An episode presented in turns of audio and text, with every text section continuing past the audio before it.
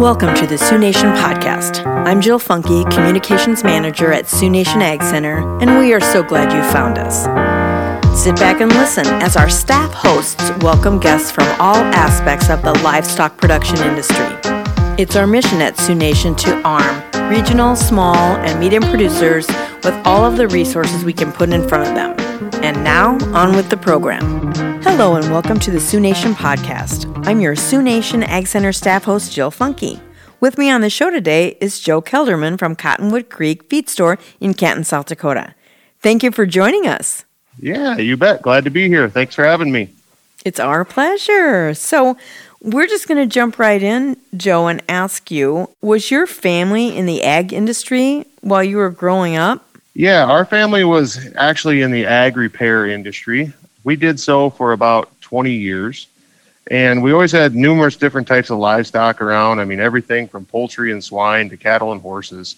I mean, I grew up in that era where there wasn't a whole lot of extra money to be had. And that being said, Dad made us wear out plenty of pencils figuring out whether our latest idea would be profitable or not. But that's kind of how I grew up, new to the business of feed, but not, if that makes any sense. Yeah, sure.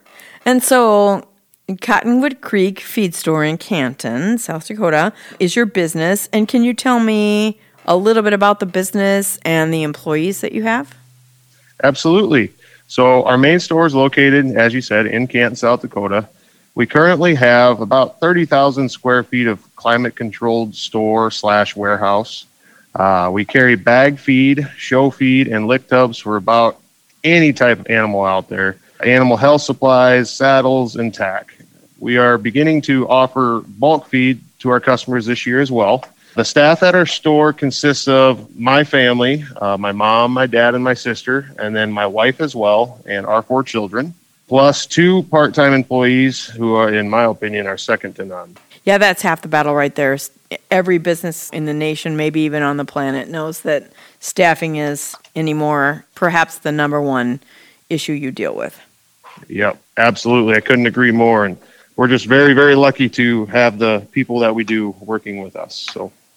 Very good. So can you tell me about who are your main customers? Sure. So we try to project it as best we can, but everybody is welcome at Cottonwood Creek, from hobby to acreage people to commercial producers.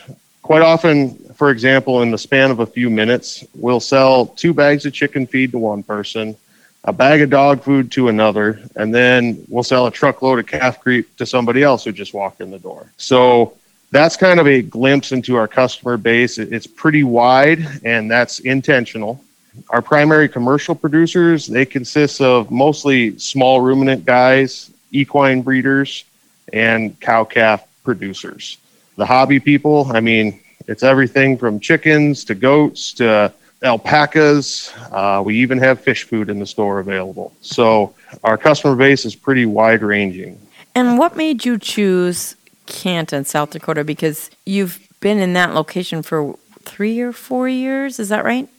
Yeah, so we had this location before when we still did ag repair, and so we've been at this location for about 13 years, I believe would be this year. But yeah, the feed store has been going for we're on our 4th year this year. And what kind of made us choose this spot, we just kind of looked around and said, I think there's not a whole lot of options around for somebody who needs some help, who doesn't quite understand what to feed and how to feed it. So that's kind of how we decided to start a feed store here in Canton. That's kind of what made us think it would work. Now, you're talking a lot about your clientele. So what can you tell me about the lessons you've learned along the way about how to work with customers, how to work with people? So communication is a huge part of what we do all day long, not only with customers, but with feed suppliers and vendors and everybody you interact with on a daily basis. I mean, one part of communication, in my opinion, is being clear and concise with whatever solution they're looking for. But I think the bigger part that a lot of people miss is listening and understanding what they're asking for. Yeah, that's very important. I'm sure you've also learned lessons about the way you run an operation. Can you maybe shed some light on what you've learned along the way about running an ag operation? Yeah, absolutely. It's an incredibly fast-paced environment that's continually changing. With today's technology and newer understanding about the animals that we're feeding, it's really, really important to keep up with new developments and continuing ed in the ag industry. It's also very, very rewarding industry to be a part of. You get to see real results from your customers in regards to the health and well-being of their animals. And one of the best parts of the job is you get to talk to people every day. And if you do your job right, you get to make a lot of really good friends along the way. So over the years, because you said you've been doing this for quite some time, what do you feel have been your biggest challenges, whether it's your first business or now that you've moved into more into the feed arena? What have been some of your biggest challenges and how did you get through those? Coming from the ag repair industry, we didn't have a whole lot of inventory on hand per se. So I would say that'd be probably the biggest challenge that we run into would be inventory structure. Basically figuring out what to carry at what time and how much. And as the business grows, another challenge that goes hand in hand with inventory structure would be the financing. With higher interest, you need to make every dollar work harder for you. And that being said, another huge part of what I do every day that I never saw myself doing would be marketing, pushing those products. Every day, you're looking for different opportunities to promote more growth in sales, whether it's online, in print, or face-to-face. I mean, it's a never-ending cycle and one of the biggest challenges, in my opinion, every business faces. Also, full disclosure, I do want to say that we do partner with each other. So Cottonwood Creek Feed Store and Sioux Nation Ag Center does partner. And I'm sure that you could talk a little bit about other collaborations like that maybe is the sign of a changing ag climate. Oh, absolutely. We work with a variety of ag companies day to day. I mean, that's one huge difference from the steel industry to the agricultural community is you don't so much look at each other as competitors. You look more at each other as, hey, let's work together. Let's find the best solution here. And I think there's a lot of that goes on. And it's honestly a really, really refreshing side to the agriculture industry. You may have covered this already, but what would you say, even with your ag repair company, since you began, what would you say that are the biggest rewards that you've had from working in ag? Yeah, it's going to kind of sound like a broken record here, but the biggest rewards that we really see day to day is just getting to know other people and establishing relationships with them, networking, I guess you could call it. It's a huge industry with tons of good, down-to-earth people.